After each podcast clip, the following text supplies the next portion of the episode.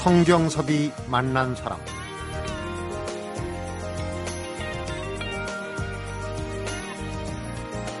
내 아이는 세상에서 내가 가장 잘한다고 생각한다. 내 아이를 볼 때 장점보다는 단점이 더 크게 봅니다. 공부는 타고난 것이라고 생각합니다.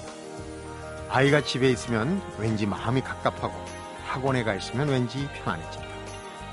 이웃집 공부 잘하는 아이가 공부하는 교재나 학원에 대해서 궁금합니다. 이 다섯 가지 얘기에 모두 해당이 되는 엄마가 있다면 그러면 공몬맘이라고 합니다. 공부를 못하게 만드는 엄마가 바로 공몬맘인데요. 왜 그런지 성경섭이 만난 사람 오늘은 공부를 못하게 만드는 엄마, 공부를 잘하게 만드는 엄마의 저자죠. 오름교육연구소 구근회 소장을 만납니다.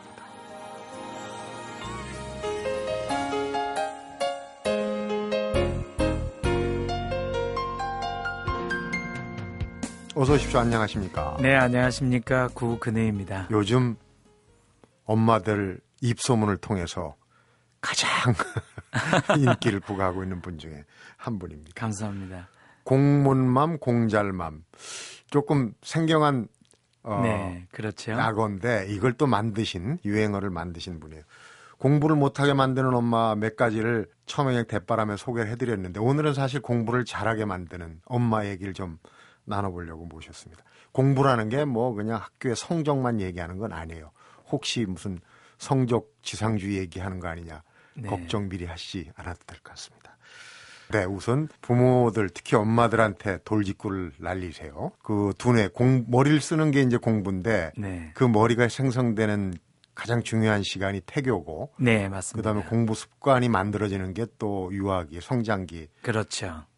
엄마 아빠 중에 특히 엄마 책임이 크다고 아주 맞습니다. 왜냐면 가장 아이가. 예, 아이가 뱃속에 있을 때 특히 실제로도 과학적인 이야기를 하자면 만 태교 때 음. 4개월에서 7개월 때 특히 그 만 6개월 때쯤 됐을 때 신경세포 발달이 거의 완성이 돼요. 네. 그러니까 그 신경세포라는 것은 더 생기는 게 아니라 음. 그 다음부터는 없어질 따름이죠. 그래서 사실은 그때까지 이 태교가 가장 중요한 거고 네. 그 다음에는 이제 신경세포인 뉴런과 뉴런이 연결되는 시냅스 음. 그게 얼마나 잘 조직화되느냐 그게 이제 또 유아기 때 아주 중요한 이슈죠. 네. 그래서 사실은 태교 때 강조한 그 교육학자들이 늘 말하는 게 10년 동안 위대한 스승 밑에서 배운 것보다 10달 동안 엄마 뱃속에서 행복하게 자라는 게 가장 중요하다. 음. 저는 한 가지 더 덧붙입니다. 10달 동안 행복한 태교보다 더 중요한 게 마- 처음에 잉태되는 그 10일 전에 음. 아빠의 정자 상태가 더 중요하다. 네. 어, 저는 그렇게 강조합니다. 음. 전체적인 맥락으로 보면은 우리 구 소장님이 네. 강조하는 건 아무래도 아버지보다는 엄마의 역할. 그렇죠. 일단 보이지 않는 부분은 그렇다 치고 네. 낳아놓고 나서는 아무래도 제일 맞습니다. 가까이 있는 사람이 책임져야 된다는 얘기죠. 그렇죠. 실제 유대인들이 그렇게 이- 얘기하잖아요. 유대인 제가 어느 학자분의 얘기를 들어보니까 유대인들의 기본적인 사상의 가장 기본 밑바탕이 어머니라는 거죠. 음. 그래서 자기네들은 8대 2로 본다는 거예요. 어, 엄마 아빠의 비율을 봤을 때 나오는군요. 왜냐 태교가 중요하고 또 태어나서 젖먹이 과정이 중요하고 또 10살 되기 전까지 이때가 사실은 인생의 가장 중요한 포인트인데 음. 이때 스킨십하고 대화하고 교육받는 게 어머니다. 네. 그래서 유대인들이 엄마가 유대인일 때만 태어나자마자 유대인이지 아버지는 유대인인데 엄마가 유대인이 아니라면은 이 아이는 태어나자마자 유대인이 아닌 거죠. 네. 그 규칙이 바로 거기에서 어, 생긴 거라고 말씀을 하시더라고요. 음. 근데 알고 보면 사교육의 스타셨잖아요. 네, 네. 공교육 쪽으로 넘어오시면서 공교육이 살아야 대한민국 교육이 산다. 얘기를 하시는데 어떻게 보면 역지사지예요. 네, 맞습니다. 사교육 쪽에서 겪어 보니까 이쪽 부분이 정말 중요하더라는 걸 느끼신 겁니까? 어, 사실은 제 이 얘기를 참 많이 좀 못했는데 사실은 계기가 있긴 있었습니다. 음. 좀 어, 가슴 아픈 사연이기도 한데 제가 옛날 사교육 현장에 있을 때 가르쳤던 그 남자의 둘이가 친구가 있었는데 네. 고3 때까지 제가 가르쳤는데 재수하면서 자살을 한 어. 친구들이 있었어요. 그래서 어, 그때 이후로 저는 개인적으로는 제 인생의 가장 큰 충격이었고 네.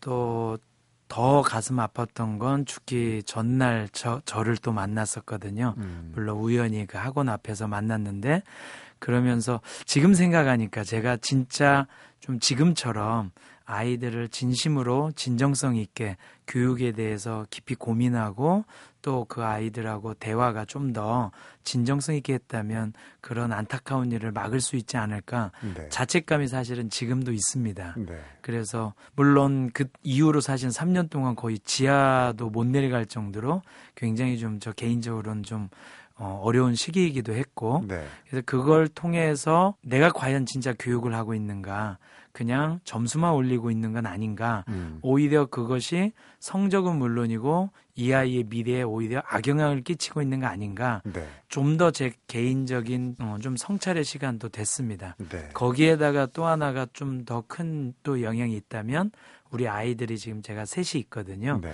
그 아이들 키우면서 과연 이렇게 하는 교육이 그게 진짜 이 아이에게 도움이 될까? 음. 그거는 아니다는 결론을 제 나름대로 내렸습니다. 네. 그래서 좀 부족하지만 아, 공교육 속에서 학원 다니지 않고 저희 아이들도 마찬가지로 음. 학습지도 안 하고 아이들 중심의 자기주도 학습을 현재 하고 있습니다. 네. 사실 귀히 내 아이를 여길수록 남의 아이도 귀하게 보이는 거거든요. 맞습니다. 우선 시작은 뇌에 관한 얘기인데 네. 아까도 얘기했지만 이제 공부하면 머리를 쓰는 거 아닙니까? 네.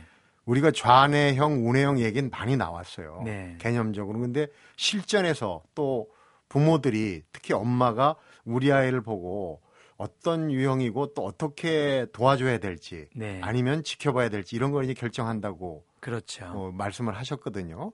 개념적으로선 좌뇌형, 우뇌형 어떻게 구별이 되는지 물론 뭐 뇌파 검사에서 이렇게 하면 좀 더 정확하겠지만은 쉽게 우리가 지금 이렇게 청취자 여러분들이 바로 알 수 있게끔 하자면은 이 좌뇌가 주로 이제 이성적인 역할을 많이 하잖아요. 네. 우뇌가 감성적인 역할을 많이 하는데 이게 사실은 좌뇌가 이성만 하는 게 아니라 감성도 조금 하고 네. 우뇌도 감성만 하는 게 좌뇌적인 이성도 조금 하거든요. 음, 근데 사실은 한쪽에 좀 더 치우치는 경향이 있죠. 네. 그래서 좌뇌를 많이 쓰는 사람들은 이성적이고 음. 그 말은 논리적인 걸 좋아하겠죠. 감성을 많이 쓰는 우뇌를 많이 쓰는 사람은 직관적입니다. 음. 그래서 아이들을 가르칠 때 엄마가 자 이거 잘 들어 어 이거 나중에 딴소리 하지 말고 잘 들어 하는데 우뇌 아이는 바로 그래요. 어 엄마 나 이거 아는 거야. 한번 풀어봐. 근데 안 풀리는 거예요. 이거 음. 왜 그러지? 이게 이제 우뇌형의 스타일이에요. 음, 그러다 보니까 운해형은 문제점이 뭐냐면 공부에서 중요한 것이 내가 안다고 생각하는 게 착각지대가 큽니다. 돈키호테형이 그렇죠. 그래서 운해는 이 아이의 성적을 잡으려면 예습 복습 중에 굳이 하나를 선택한다면 음. 복습이 중요합니다. 네. 네, 안다고 끝나는 게 아니라 안 보고 설명할 수 있을 때 이게 좀 어려운 말로는 메타인지라고 하거든요. 음, 안 보고 설명할 수 있을 때까지 가야 성공하는 게 운해 학습법이에요. 네. 좌뇌는 거꾸로 논리적이라는 말은 1, 2, 3, 4가 있어야 5 이상을 이해할 수 있다는 거거든요. 음, 그럼 수업 시간 전에 예습을 하고 오지 않으면은 이 수업을 제대로 이해할 수가 없어요. 네. 50도 다 따라갈 수가 없거든요.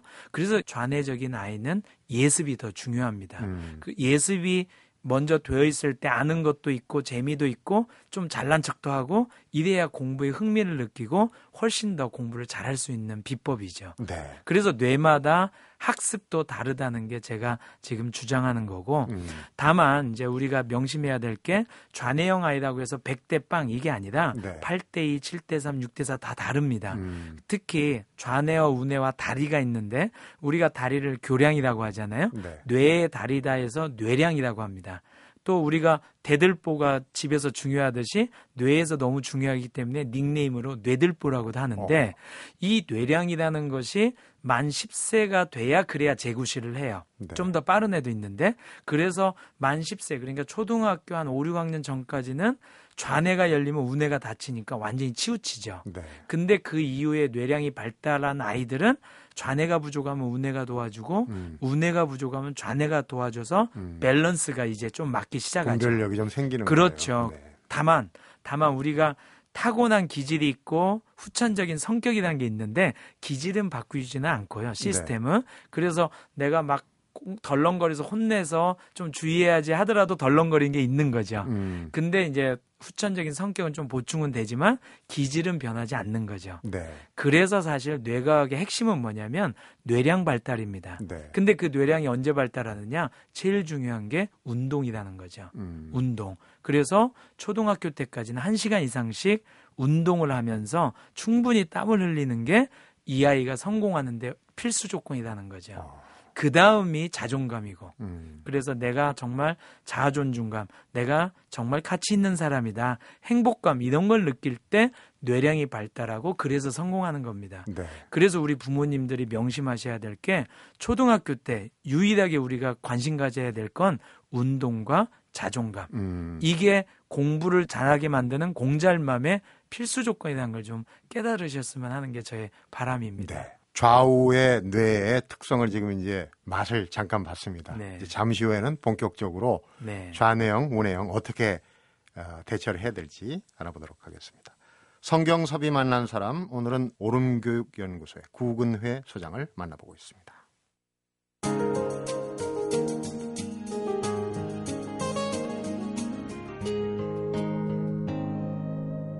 성경섭이 만난 사람.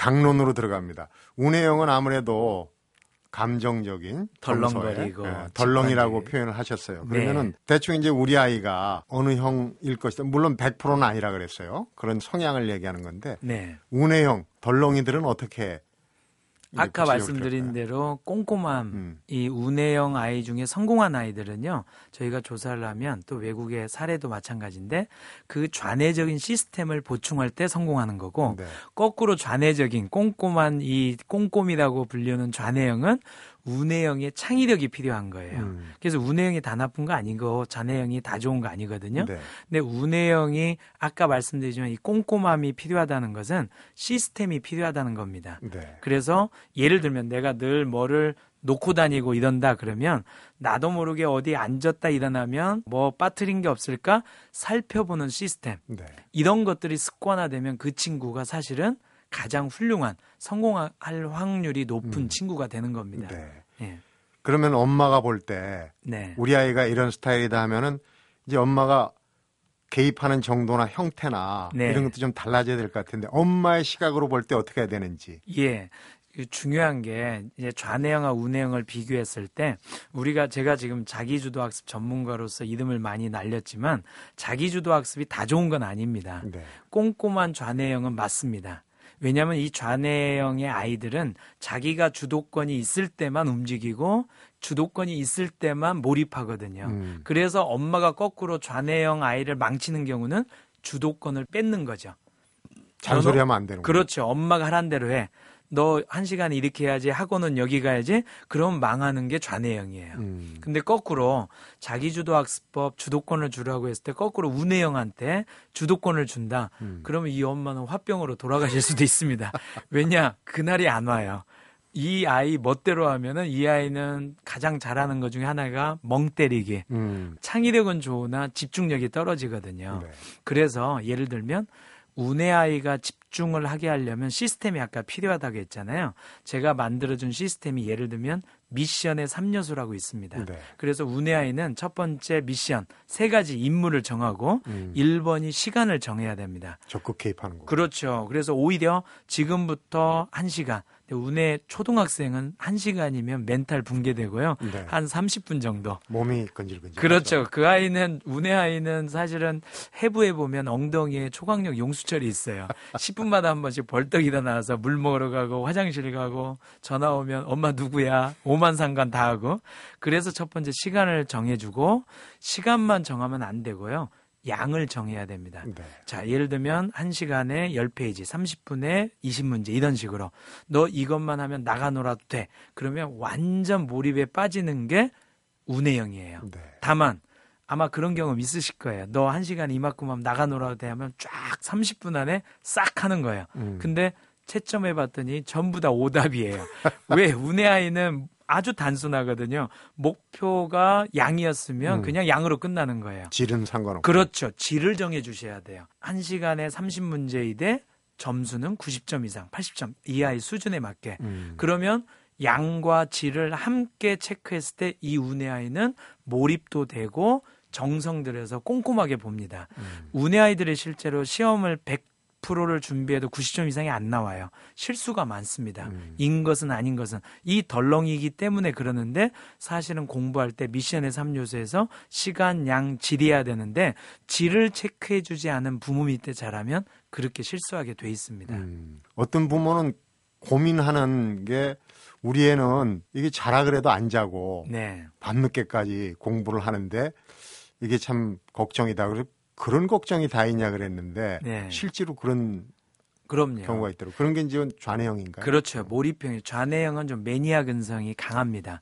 그래서 내가 한번 꽂히면은 그냥 가는 거죠. 그래서 사실은 좌뇌형을 성공시키는 부모들은요 거꾸로 얘기해야 돼요. 거꾸로 음. 공부 그만해라. 어 됐어 이렇게. 그러면 더 하고 싶은 게 이게 똥꼬집이 강한 이 좌뇌 성격이거든요. 네.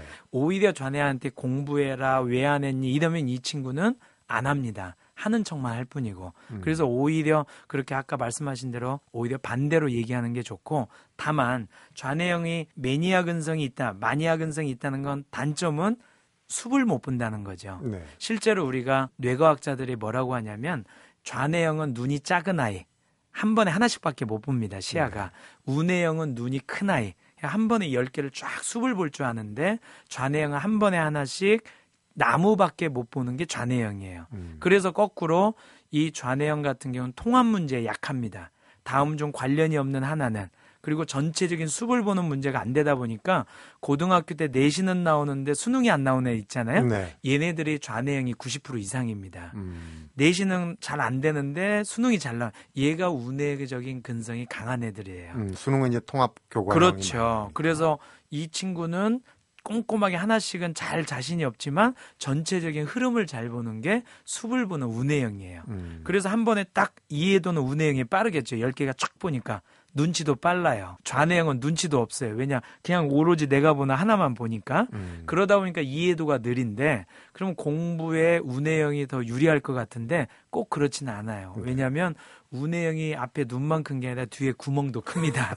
쑥 들어왔다가 쑥 나갑니다. 나오는 게 없어요. 그래서 뒷문 단속을 해야 성공하는 게 우뇌 아이고 네. 좌뇌 아이는 눈만 작은 게 아니라 뒤에 구멍도 작아서 음. 천천히 들어오지만 나가는 것도 적어서 오히려 공부에는 좌뇌가 더 유리합니다. 네. 다만 숲을 볼 수 있는 통합형 사고를 할 수 있는 이 눈이 필요한 게 좌뇌형 학습법이죠. 네. 그래서 제가 한 가지 추천을 하자면 좌뇌형 아이가 성적도 올리고 또좀 숲을 볼수 있으려면 목차 학습법을 제가 강조하고 싶습니다. 네. 처음에 공부를 볼 때 내가 지금 전체 목차에서 전체 흐름 중에 어느 부분이고 어떻게 흘러가고 있는가 음. 이 숲을 볼 수 있는 능력이 있어야 좌뇌 아이가 통합형 사고가 되기 때문에 네. 꼭그 목차 학습법을 좀 생각하시면 더 좋을 것 같습니다. 음, 역할하기가 힘듭니다. 그런데 이런 경우는 없습니까? 네. 좌뇌형인지 우뇌형인지 중간형으로 도대체 이쪽으로 하려면 저쪽 같고 저쪽으로 하려면 이쪽 같고 네. 아이의 반응도 그렇게 나오고 그게 복잡형도 있을 것 같아요. 네, 복합형이 있습니다. 그래서 복합형은 좌뇌 우뇌가 적당히 섞인 거죠. 근데 복합형에도 두 가지입니다. 둘 다 높은 형, 음. 좌뇌 우뇌가 둘 다 발달돼 있는 네. 이걸 우리가 속칭 전뇌형이라고 하죠. 음. 지금 세상을 지배하는 사람들이 바로 그 부류입니다.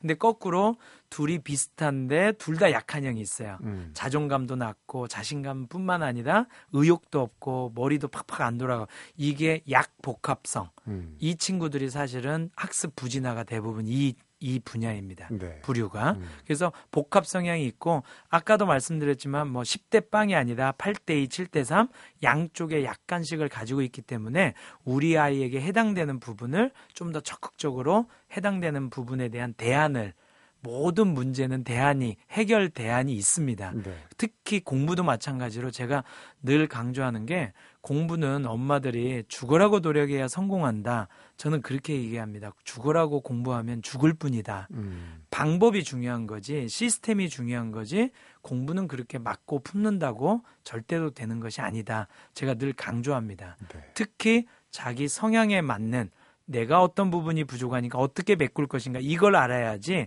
아까 처음에 어, 우리 국장님께서 멘트해 주신 첫 번째 남의 자식에 관심 갖는 부모 그 부모가 바로 공부만 공부를 못하게 만드는 부모가 될 수밖에 없는 이유가 내 아이는 내 아이의 특성이 있고 그 특성에 맞는 공부법은 따로 있다. 그게 바로 저의 요점입니다. 음, 우리 소장님 경우에는 네. 그 이론보다는 실천 네. 어떻게 되고 있는지 이런 얘기를 좀 들어보는 게 도움이 될 것 같아요. 네. 잠시 후에 살펴봅니다. 성경섭이 만난 사람 오늘은 공부 안 한다고 잔소리하기 전에 아이의 두뇌 성향부터 살피라고 강조하는 오름교육연구소의 구근회 소장을 만나보고 있습니다.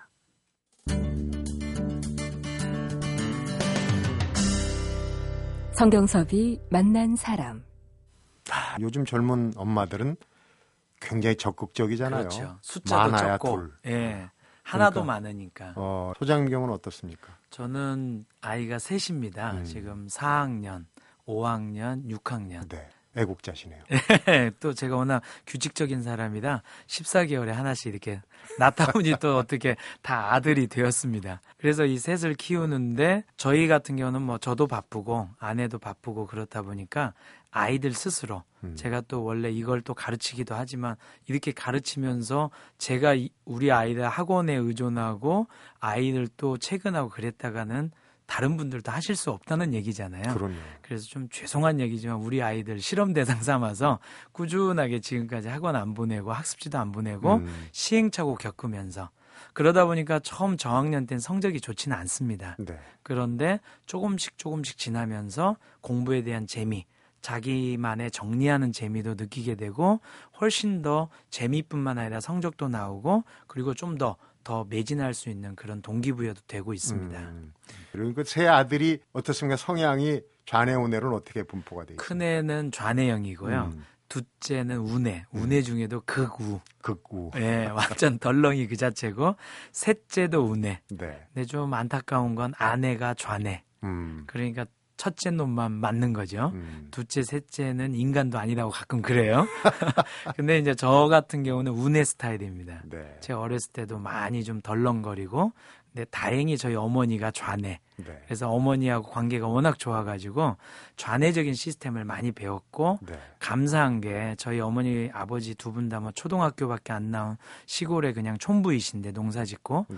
다행이신 게 참 애정이 남다르셨고 음, 인정하는 그런 습관들이 참 좋으셨어요. 네. 그런 기다림의 미학이 있는 어머니 밑에서 자랐기 때문에 그래도 오늘날 같이 이런 일을 할 수 있지 않았나 이런 네. 생각이 듭니다. 근데 자연스럽게 부모하고 아이들 간의 그 두뇌 아까 얘기했던 네. 그런 성향의 두뇌 궁합 같은 것도 있을 수 있겠어요. 이게 잘 만나야지 그렇죠. 물론 극복할 수도 있겠지만은 네. 이게 잘 맞는 궁합이 있고 또 일부러 신경 쓰지 않으면 또 이렇게 갈등이 올 수 있는 궁합도 그렇죠. 있고 그렇겠네요. 아주 중요한 질문 하셨는데요.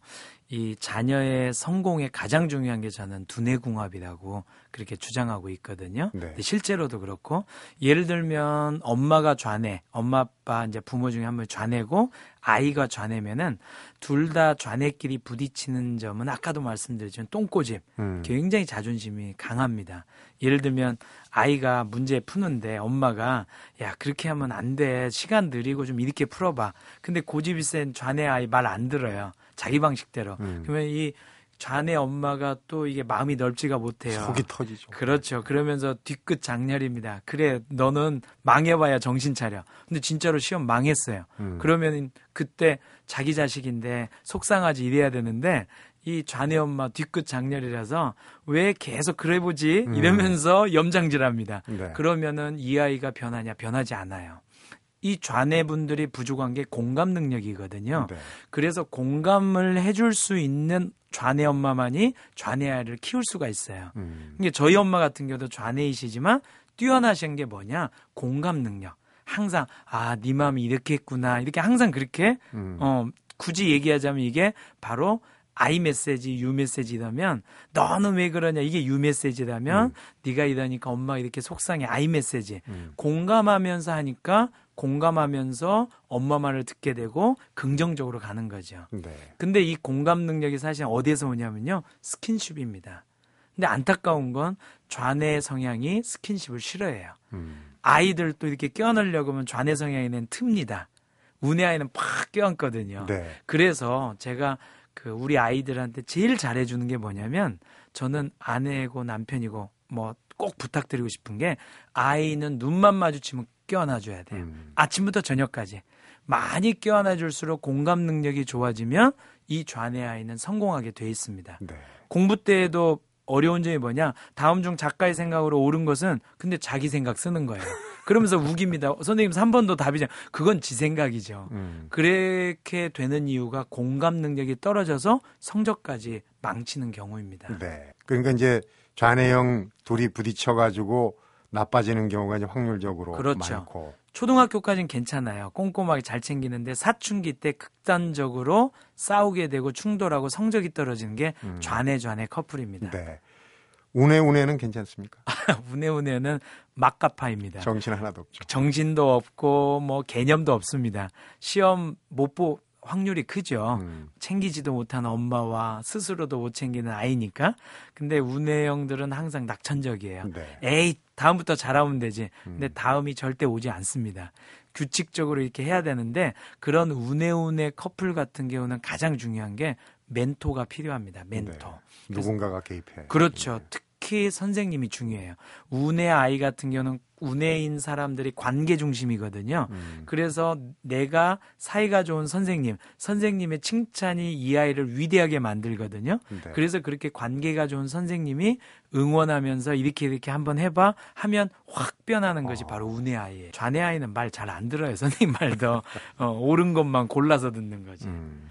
이제 가장 안타까운 게 좌뇌 엄마, 꼼꼼한 좌뇌 엄마와 덜렁거리는 운해 아이. 네. 제가 뭐 굳이 이름을 멘탈 붕괴 궁합이라고 하는데 왜냐하면 꼼꼼한 좌뇌 엄마는 아이가 들으면 처음에 그래요. 빨리 씻고 숙제부터 해. 음. 그러니까 얘가 안 들어와요. 어, 잘 들어오려고 하진 않습니다. 사실은 운의 아이만 안 들어오는 게 아니라 운의 아빠도 안 들어와요. 네. 왜냐하면 좌뇌 엄마 이렇게 별로 서비스 마인드도 없고 항상 얼굴도 좀 굳어 있고 음. 그래서 좌뇌 엄마는 좀 미소가 좀 있어야 돼요. 네. 그 운의 아이를 키울 때 제일 중요한 게 뭐냐? 일단 좌뇌 엄마 마음부터 비워야 됩니다. 네. 어, 그래서 내가 이 아이가 한 시간에 100을 해야겠다 하면 70까지만 이렇게 좀 겸손하게 마음을 비워야 나도 좀 만족되고 아이도 공부하는 기쁨을 얻게 음. 되는 거죠. 네. 그게 굉장히 필요합니다. 반대 운해 엄마하고 좌뇌 아이는 아, 이게 또 문제가 또 다른 부분인데 네. 좌뇌 아이가 운의 엄마를 신뢰하지 못하고 무시합니다. 그래서 운의 엄마가 잔소리가 늘어요. 밥 먹어라 열 번 얘기도 안 와요. 지할 음. 일 있으면. 왜냐?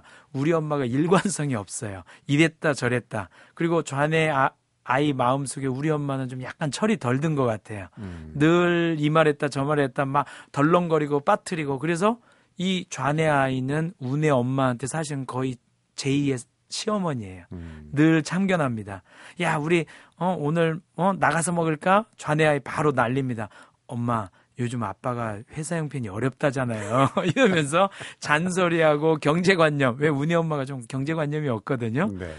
돈, 돈, 돈 이렇게 악착같이 돈 계산하는 게 이게 좌뇌 스타일이거든요. 네. 더구나 좌뇌 아빠가 있다. 그러면 좌뇌 아빠가 우리 엄마 막 잡들이거든요. 음. 돈좀 계산 좀 해라. 가계부 써라. 그 얘기를 똑같이 하는 게 좌뇌 아이입니다. 네. 그래서 이런 관계를 좋게 만들려면 좀 나빠지는 게 좌뇌 아이가 내 고집으로 막 가거든요. 네. 사회성이 떨어져요. 이기주의적이고 그 다음에 남들을 챙기고 이런 리더십이 부족한데 음. 가장 좋은 게 봉사활동입니다. 봉사활동. 네. 그래서 운의 엄마가 인간성 좋잖아요. 요양원 같은 데 가서 하는 거 보면 실제로 제가 실제 사례인데 그 준현이라는 애가 있었는데 엄마를 무시했는데 음. 두번 봉사활동 갔다 와서 존댓말을 하기 시작했어요. 네. 우리 엄마가 이렇게 훌륭한 사람인지 몰랐대요. 그러면서 존경할 수 있고 또 하나 좋은 게 팀 스포츠. 혼자 하는 스포츠가 아니라 운동이 아니라 팀 스포츠를 하면서 좌뇌 아이는 부딪혀요. 네. 야, 아까 패스했어야지. 지는 패스 안 하면서. 음. 근데 이렇게 불, 어, 서로 싸우면서 갈등을 조정할 수 있는 능력, 이게 좌뇌가 필요한 가장 중요한 리더십의 항목이거든요. 네. 팀 스포츠와 봉사활동, 이게 좌뇌 아이한테 굉장히 큰 도움이 됩니다. 네. 음. 참 하나하나 새록새록 피가 되고 살이 되는 얘기인데 어쩝니까? 이제 시간이 다 아, 됐어요. 벌써 그렇게 됐나요? 네. 음. 어, 뭐 듣고 싶은 얘기가 한참 더 많을 거예요. 네. 오름교육연구소 옳다는 얘기도 되고 뭔가 올라가는 네, 도움이. 되는 그런 의미로 알고 있는데 그 오름교육연구소를 통해서 네. 더그 케이스마다 예. 내 경우마다 도움을 얻을 수 있죠. 네. 어떤 저희- 방법으로? 네? 오름교육연구소 홈페이지 들어가시면요. 네. 저희가 다 무료로 얼어, 어, 열어놨어요. 그래서 네. 거기 자료실에 보면 공부법도 있고 영어 수학은 물론이고 아이 성향에 따라서 공부법도 있고 테스트하는 것도 있고 상담도 무료로 받을 수 있고 저희가 공익기업이기 때문에 네. 충분히 도움을 받으실 수 있습니다. 네. 어, 이제 추석 대목을 앞두고 있기 때문에 바쁘신데 네. 시간 내서 고맙고요. 그런 그 정보가 있다는 거를 어디에 정보가 있다는 걸 아는 게 또 굉장히 중요하잖아요. 네. 우리가 공잘맘, 공못맘 외계인 용어 같기도 한데 네. 공부 잘하게 만드는 엄마로 누구든 될 수 있다는 자신감을 갖고 특히 네, 오늘 맞습니다. 어, 우리 고 소장 얘기를 듣고 자신감을 좀 갖는 분들이 많이 생겼으면 좋겠습니다. 오늘 얘기 잘 들었습니다, 소장님. 네, 감사합니다. 성경섭이 만난 사람 오늘은 공부를 못하게 만드는 엄마, 공부를 잘하게 만드는 엄마의 저자죠. 오름교육연구소의 구근회 소장을 만나봤습니다. 취업 못했냐는 소리에 상처받는 시간 1초 시집 안 가냐는 소리에 맘 상하는 시간 1초. 1초 만에 참 많은 일이 벌어지죠 할 수 있다는 격려에 힘이 나는 시간 1초. 예뻐졌다는 칭찬에 미소 짓는 시간 1초 1초 만에 참 많은 일이 벌어집니다. MBC 라디오 특별 생방송 우린 추석이 좋다에서 기분 좋은 1초, 행복한 1초를 만들어 드립니다. MBC 라디오 특별 생방송 우린 추석이 좋다. 18일과 21일에 찾아가는 본 방송은 안정적 전력 공급으로 고객에게 감동을 전하는 한국전력. 360도 다 보면서 운전하는 360도 옴니뷰. 에너지의 가치를 더하다. 에너지 크리에이터 한국지역 난방공사 협찬입니다.